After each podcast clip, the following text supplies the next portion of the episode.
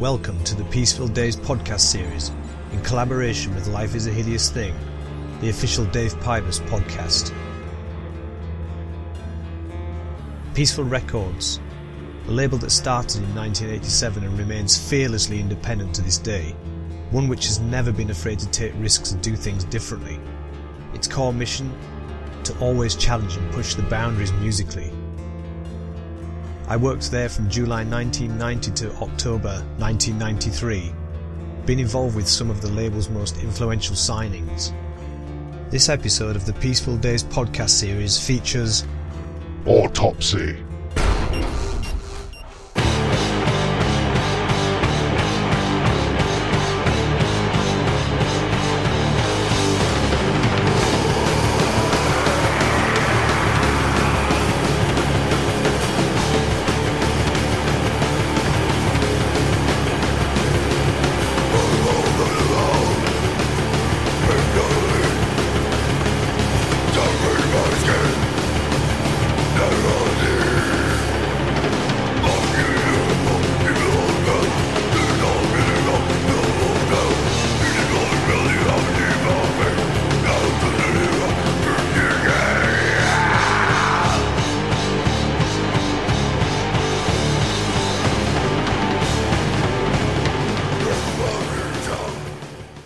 To welcome Chris Reifer to the Peaceful Days podcast series, episode 2.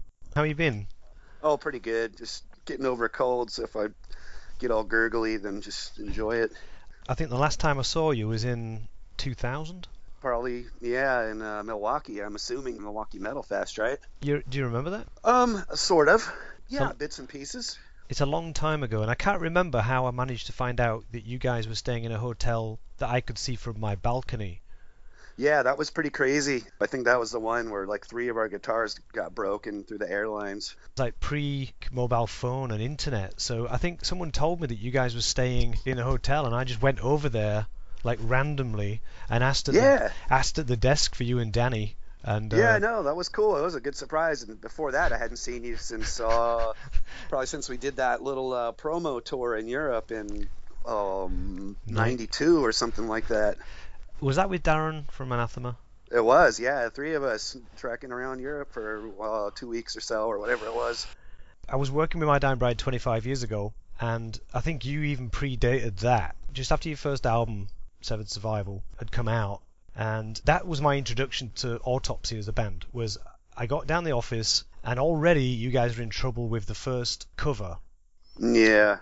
You remember that? Yeah, very, very clearly. And it was Kent Matthews' cover, which, is that right? Is it Kent Matthews that did the first? It was, and it's pretty tame by today's standards. Yeah, and this is the thing, is me and Hammy couldn't really understand why the distributors were, like, having a problem with it. And I think, I don't know, it was kind of like on the back of Hellraiser, with the guys with the hooks all pulling out. Oh, yeah, it was a total Hellraiser ripoff, you know? Yeah, I mean, yeah, and definitely. I think some people were sort of like imagining that too much. It's like, you know, where's this going? Like, ripping people apart. For me, that was the introduction to the band. And I was like having to push that band cover around, and it was like it was difficult. Oh, it got worse later. Yes, I was. So, we'll come getting off easy, man. We'll come to that. But when I guess Hammy had already sort of commissioned Kev Walker to do the alternate cover, which is the guys on the operating table. Yeah. Looking back, I mean, do you have any distinct memories of one? You know, like why that happened, why it got banned. Well, I don't think anything cataclysmic happened. We just, you know, I heard from Hammy, and he said, we're having a problem getting this record out because distributors are freaking out over the art. How would you feel about an alternative cover? And that was, you know, it was, the press played it up, you know, more than what it was. It wasn't really that big a deal, but for us it was cool. You know, it was like another cover? Cool, all right, we're going to have 2 album covers. This is great. You know, now they both get used to this day, so... We thought it was awesome. I mean, you get a little bit of notoriety and, you know, also another chance to have some cool artwork and stuff. So it was win-win for us, you know. I mean, it definitely helped get the name out more than the distributors intended, I'm sure, you know. Like a lot of the time when things get banned or, you know, get some bad rating or something, it's just curiosity level skyrockets. Like, oh, well, I got to see what this is, you know. So, you know, as usual, that kind of shit backfires. Because I was just watching a YouTube video of Kent Matthews, and this must be going back to right back then, but he holds up that copy of the one that got banned. Oh, yeah. Okay, he got it back then. Well, the guy said, the guys interviewing him sort of generally said, like, you know, what she thought on, like, censorship. And he said, well, the record companies are not helping things by actually, like, wanting to go along with, like, changing the covers. To back it up, I mean, it was the distributors that really were refusing to touch these covers, not us. We were actually, in agreement to what you just said, we were actually happy to get the bad press. Oh, totally. Yeah, it gets everyone really wondering. Like you say, two covers is another chance to, you know, do two campaigns, I guess, to sell the record. So we were happy. I don't know. We were happy with anything. We were always. I mean, if you could go back in time and show pictures of all the tattoos people have gotten of both covers, yeah. You know, it would blow your mind. You're like, what? Pretty crazy. And also, man, this sure turned out great. Yeah, and Kev Walker is actually. I mean, I was in touch with Kev recently about a podcast episode. And I don't know, I guess he's always been a recluse because he's so busy with his work. He does 2000 AD now and Marvel, and he's really taken off. Yeah. I'm not sure whether you're not in touch with him, but you know what I mean, aware of his work. You know what, we're actually about to work with him again. Doing, I don't know if this is privileged information or whatever, but Peaceville's doing a box set of autopsy stuff, and we're getting Kev to do the cover. I guess when Kev did the reissued cover of Severed Survival, we were very, very happy with what we got, because then we could move on to the next sort of phase, get you guys on tour. And that's when I first met you guys. You were on tour in England for like a week, maybe 10 shows, and I remember you playing in Bradford. We had a good time. It was funny. Yeah, I remember that tour. I remember all the tours. Yeah, I guess with Kev Walker then we actually tried to get Kev commissioned to do the next album, which was Mental Funeral. Yeah. And I had way more input on that album as a graphic designer, because my role at Peaceville had really sort of come together. But I think initially Amin wanted me to do the press, and I fucking hated it. It was like begging people to like records. Yeah. Which you might have noticed, they all say are all classics now. All these years later. Yeah, it's pretty crazy. Yeah, I remember seeing the worst reviews I've ever seen in my life from the British press when we were putting those out in the tour. I remember that tour we did over there. We'd see, like, the review the next day in the newspaper, the show, and it was so bad, man. They just tore us up, like, mercilessly, and it was, yeah, definitely not feeling super welcome, and it's kind of crazy how things go. I remember the German press was pretty brutal to us too, you know, just like thinking we were horrible human beings because of our lyrics and stuff like that. Nothing to do with the fans, you know, at any of those shows, because they were cool, you know, but the press, man, they couldn't wait to hate us, man. It was nuts. It's just how it goes. It was difficult for us back then to try and market some of this stuff, you know. It was like we were just kind of sort of experimenting with a lot of it, you know, and trying to come up with not gimmicks, that's kind of the wrong word, but you know, like selling points and like when you guys got the band cover, that was great. But the Mental Funeral was a big push for us, like as a big, I don't know, like a, we were more together, we were more ready for that, and it didn't get banned. We were like, oh, yeah, right. It was like, damn, Kev did a great job of that, and that was one of my first jobs that I put together for you guys. I was going to ask you, who did the cover for Retribution for the Dead? That was Rob Moore, one of the guitar players from Sadus at the time. We hang out with him all the time. With all those guys, we used to always hang out together. And he had recently got into airbrush painting. And his house, he had like airbrush paintings everywhere that he had done. And he did some really cool stuff. We just said, hey, man, want to do a cover for us for this thing? He said, yeah. And that was it. Did you ever see the original? Oh, yeah, of course, yeah, because we used to hang out together all the time back then, you know, like us and Sadus were, like, super tight, you know, we hang out all the time just for fun. Because I remember in the office we got it delivered through the mail. Oh, yeah. This is back when you had to actually, like, mail the paintings themselves. Yeah, and it was huge. It was actually, like, I don't know, it was, like, 6 foot by 6 foot. Yeah, probably. Man, I've seen a tattoo someone got where that painting is, like, the whole half of their upper torso. It's fucking bonkers. Yeah, I'm like, really? You know that's not going to come off, right? But you can imagine me trying to get that thing into my car, trying to get it over to the printers to get photographed, and then it come back as like a 2-inch slide, and we could actually manipulate it then. But it was crazy having these like huge covers sitting around in the office, and I think Dark Throne's first album cover was the same, Soul Side Journey. Yeah, that was a good cover too. I like that one. One of my angles actually working with you guys, and it was the first time I could do that as the graphic designer, I started fiddling around with some of the sort of variations on the records to make them more collectible in the future. And I didn't ever think it would ever mean anything. But right here I've got two copies of the CD version of Retribution for the Dead with different coloured labels. One's green and one's blue. Oh. Yeah. I don't think I have the green one. Yeah, so it must be ultra rare. And I think what I was doing was the first pressing had come out and it had obviously sell out straight away because it was the first one. And I'd just I'd call up the printers and change the colour of the label. And then it had come, like, a month later when, you know, the repress came. And it was like, holy shit, that's like, really collectible now. The first, I guess I can't tell which is the first one. But I was kind of, like, thinking for the future. Like, you know, this could be cool if I could change the colours of everything. Wasn't there, like, a red vinyl of Fiend for Blood or something like that? Or... I'm having a look. I can't remember. I definitely don't have the green label, Retribution for the Dead. So where's my copy? Well, I don't know. I'm now looking in the vinyl. It's black. Oh. It's black. Oh, okay. But Mental Funeral was red. It says, oh, is it red or green? Oh, it's green. It's like slimy. Yeah, there was a green one. Slimy green. And yeah, I've got that one still. I think I probably have every version of everything, most likely. Somewhere. And we were getting like version, because we signed a deal with some company in Brazil or something, and they were sending like different versions as well. So we were like, oh, cool, we're getting like 40. Wasn't that Cogamello or something? Yeah, something like that. But I wanted to chat to you as well about your logo. Because while I was working with you guys over maybe 5-6 releases, your logo changed like 3 times. Yeah, we've got a whole bunch of logos. Yeah, and the one on, I guess, Severed Survival and Mental Funerals, the one that you would refer to as the classic one. Yeah, that's the one we've come back to the most. Yeah. It's funny because, like, who did that album cover that was really nice? Let me just check out his name.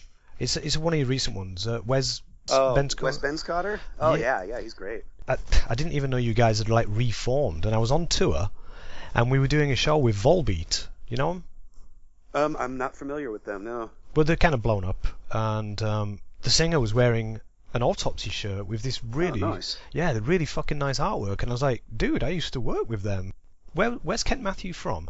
I believe he's living in Florida now. He was in Berkeley, which was cool because at that time we would just drive over to his house and hang out and watch him paint. You know, and he'd show us stuff like progressions with the covers, and we'd just hang out and talk and hang around and stuff, and that was cool. And then he ended up moving to L.A., and we started to lose contact a bit, and then he moved to Florida, and we really lost contact. And then we actually got back in touch a few years ago, and he did the Born Undead DVD cover for us. He's done some classic stuff like Sorder and Exodus. I think he'd done Possessed even. I was really impressed with the... Yeah, he did that. Yeah, Forbidden. He did the Lobotomized album cover recently, too, which was really cool. Yeah, he's still going at it. I don't know how often he does covers these days. I mean, we haven't been in touch all that much, but he's still doing it, and he's still got it. He's still going. I remember when Mental Funeral came out, I was, like I say, it was one of the first covers I actually did the whole thing for. And looking back at it now, the back is a complete mess. It's like different fonts and like, I think you might have done some of the lettering yourself. Do you remember doing that? Like the actual... Yeah. Yeah, I did like the lyric sheet on the inside, and I think I did like the little poem on the back. Because I used to love that, and that became more used further down the line with Acts of the Unspeakable. Acts of the Unspeakable was like, again, an album that we really wanted to push because we got Caroline Records distributing us in America. The label manager was Lyle Preslar from Minor Threat. Yeah, I do remember that. Yeah, and I'd been working with him for like a year before I realised. I was like, Lyle, Caroline, are you Lyle Preslar? And he went, yeah. Yeah, it's pretty, yeah, he didn't go around, you know, touting his I didn't mention it or anything like that, you know, just right down to business. They want to hear that you live in the sewer and you're like feeding on rat carcasses and things like that. Well, Chris. So that's actually what I do. Chris Reifer obviously does that. Well, definitely. I mean, what do you think? I mean, obviously Fiend for Blood was, I think, your first release on Caroline. And that was kind of like a straightforward cover. We had no problems with that. Really? No, John Chandler just sent us the artwork and we just put it together and it was... Oh, no, you're talking about Fiend for Blood now. Fiend for Blood, sorry, yeah. I was saying, Acts of the Unspeakable, there was definitely problems with that one. No, that's what I'm saying, is that Fiend for Blood was pretty straightforward to deal with Caroline. and it kind of, I don't know, it kind of led him into a false sense of security. Because whose idea was it to do Acts of the Unspeakable artwork? I'm trying to think how that whole conversation started. I know that Kent was not into the idea originally. I know Kent was definitely reluctant, and then he started thinking about, you know, like Bosch and stuff like that, and horrific artwork goes way back in history, and, you know, when he looked at it from that perspective, then he got excited, and he just made it worse and worse and more disgusting, you know, to where the point where we were like, damn, Kent, cool, this is horrifying, keep it going, man.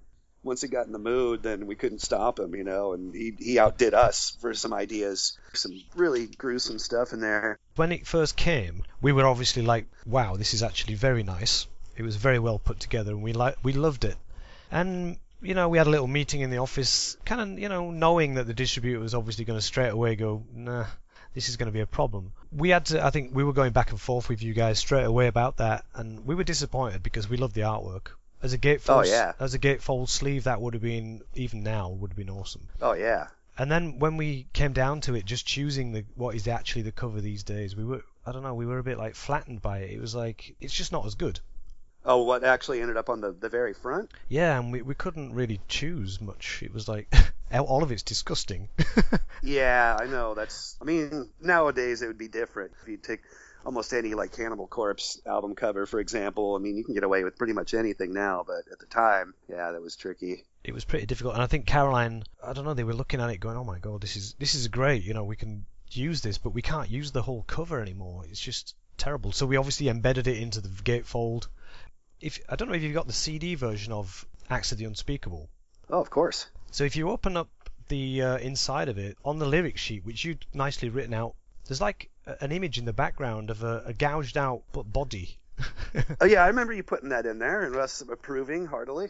Yeah, because I was stuck for some, it just looked plain white, and I thought, you know what, that kind of, we need to be a bit more like art. And I was studying anatomy at the time, and I got this like really old fashioned like art book of like anatomy plates. Oh wow, yeah, okay. And I remember sending you that picture, and you were like, dude, I want to use that, it's fucking awesome, go for it. I was like, yes, yeah, I'm now an artist. But I don't know why it didn't make it onto the vinyl version. I don't know why. Yeah, I don't know. I just thought the vinyl and CD versions were cool, so I wasn't complaining. I think it was Kent who did the he did the logo. So the logo had obviously changed a couple of times at this point. Uh huh. And he'd done this new sort of modern like type of logo, which I don't know. You guys don't use that anymore, I guess.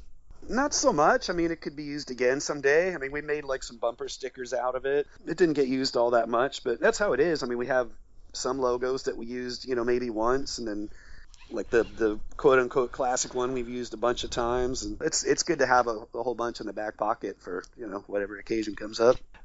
I guess what you and Danny are still playing together. Yeah, and Eric too. Yeah. And Eric. Because I don't know whether Eric left for a while. I can't remember. It's been so long. But oh, we just broke up flat out, you know, after the U.S. tour in '93. And then, I mean, we still did another album, which caused even more problems. But, yeah, no, we broke up for about 15 years, and then we got back together again, and we're still slugging away. I wasn't involved with Shit Fun. Yeah, that was an interesting period of the band. Do explain. Well, it was weird in a couple of ways. I mean, number one, we'd basically broken up, but we figured, you know, we had a bunch of new songs already written, and we didn't want to waste them, and, you know, it was worth recording, and so we, you know, wrote some more stuff, and like I said, we basically broken up, but we figured we'd do another album and play a farewell show locally and kind of go out with our heads and middle fingers held high, and so that's what we did. But just knowing that we broke up, and we were just kind of in a funk, and, you know, I don't know really how to explain it, but we didn't give a shit, you know, so that was, I don't know, I don't want to say that cover was a statement, but if we were in a different frame of mind, we probably would have done something else. But another thing was about it was sort of pushing the gross factor, because we got so much fuss over Acts of the Unspeakable, and that was a result of getting fuss from things before that. We're like, oh, you thought that was bad, what about this? And then with Shit Fun, it was like, oh, you thought Axe was bad. What about this? if we didn't piss you off yet, you know, we're definitely going to do it now. So, you know, it was sort of the whole escalation of the gross factor. And we didn't care. We were breaking up, and, you know, fuck it, man. The world can suck our dick as far as we're concerned. So, and then the other thing was Peaceville had been sold to Music for Nations, and that was ultimate supreme disaster. They wanted nothing to do with that album, Music for Nations. You know, it came to a time where they wouldn't even talk to us. You know, I'd try and call, and they, you know, they wouldn't even print the song titles on the back of the album. They picked out like 4 of the tamest ones they could find, and, you know, it said, and many more. You know, like, what the hell? You know, and they wouldn't print the lyrics inside. It was just like the lamest packaging ever. It was just bad, and it barely even got released. They just were really eager to sweep it under the rug. So, I mean, it hardly even came out, but it's such a badass album, man. I mean, like, the songs and all that, and even the production, it's just so filthy, you know? I mean, I just, if I listen to it, I feel I need to, like, take my brain out of my skull and scrub it with steel wool before I put it back. So just weird transitions within the band and the label, and it was just a strange period. But I'm super proud of that album, and I'm glad we did it. Like I say, I wasn't working at the label anymore when that came out. When I saw that cover, I just thought, fucking hell, they really have gone and done it. Yeah, you're correct. Yeah, they've finally done it. But, man, I love it. I'm glad we did it. And just the fact that we already split up, but we still resolved to hang out with each other and record a whole new album and do a show. I mean, that, to me, speaks volumes about how diehard we were about the band, and still are, you know, of course. I know you've never not stopped playing. Never taken a break in my life, or even 30 seconds. It's like, how many bands have you been in now? I mean, you know, a couple of serious ones, and then other kind of offshoots here and there, you know? I mean, it all depends on how you categorize. Keeping busy, you know, got Autopsy now, and then I've got another band I play guitar in and do vocals called Violation Wound, and that's like just straight up old style punk and hardcore. You must have been over here with Autopsy as you are now, like the newer version. You've been over to England? Yeah, we played Bolt Fest with Bolt Thrower and Benediction and Discharge and Valenfire, and that was a hell of a show. Yeah, I mean, a lot of familiar faces and all that, you know, because we hadn't been there in so long. And it's kind of like a little reunion and stuff, and then plus getting to play with all those bands again, I mean, like Bolt Thrower and, you know, Benediction, we played with them way back, and, you know, old friends, and, I mean, shit, you know, playing with Discharge too? Come on, man. I know. Cool, how fucking cool is that, you know? I started out doing the marketing for Peaceville, and I think some people refer to the 3 bands that are big on Peaceville now with Paradise Lost, My Dying Bride, and Anathema. But when I was there, it was Paradise Lost, Autopsy, and Dark Throne. Right. And obviously history's changed that now. It's like marketed in a different way, and it's weird for me because, like, I was obviously involved with helping create all this stuff. Do you know what I mean? It was like. I could tell you guys were all branching away from that. Even when we were coming up with the idea in '92, you guys were already like separating yourself. You weren't into that. We were more into offending people. Yeah, and just, I don't know, be more puristic in just being offensive, basically. Yeah, I mean, just to, you know, get down to the primal base of it, yeah. But things have changed now. I mean, like you say, I guess shops don't stock every record that ever comes out, so they don't really worry about the cover now. It's just, I don't know, it's the same stuff you like and stuff you don't like, and that's pretty much it. I mean, as far as I'm concerned, I don't worry about, you know, I mean, as long as our music's getting out there, then it's up to people to decide whether they want to listen or not. With that sort of angle, is like, you know, this is the most puristic kind of music you're going to hear, because, you know, it's coming from a different angle. And, I don't know, it was very difficult sometimes to make people understand that. Right, yeah. Well, there's no, you know, hit singles in death metal or anything like that, so you got to approach it differently. You know, we were Peaceville after all. You know, we were like an underground label. I know we weren't helping. Everything we did was wrong. We didn't go to Morrisound or Sunlight. We didn't use Dan Seagrave for our covers, and, you know, we didn't do anything that you were supposed to do, I guess. So sure, that didn't help anything either. And I think one of the things that stood out on that level was, you know, even when you guys played live, you know, you were playing the drums and people were surprised that you were singing as well, tackling people's like preconceptions of, like, you know, how to package stuff. Now Chris is just going to sit there and vomit now. yeah, do what I do best. You still do all that vomiting malarkey? I don't remember ever vomiting on stage. I mean, maybe after or maybe before, but not during. Are you sure? No. Reasonably sure. I remember you were eating something on purpose to vomit. Yeah, never like full-on puke. I might have a few times like spit out some stuff or something like that just to... for entertainment purposes, but that was pretty much it. You know, mostly we just played our songs. Yeah, and I guess now looking back, no regrets on how it was done.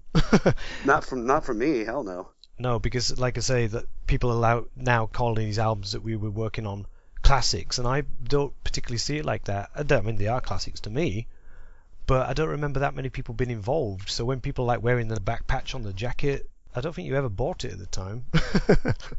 It's hard to say. Yeah, I'm happy with how everything turned out, and you know, can't really think of anything to complain about. Everything we do by feel. You know, nothing's ever strategic or anything like that. Or definitely a gut instinct band in every way. I'd like to thank Chris for taking time out to do this episode of the Peaceful Days podcast series. The records I worked on were Retribution for the Dead, Mental Funeral, Fiend for Blood, and Acts of the Unspeakable, all of which the original copies of are now quite collectible, but are still available. Cheers for listening. Thanks.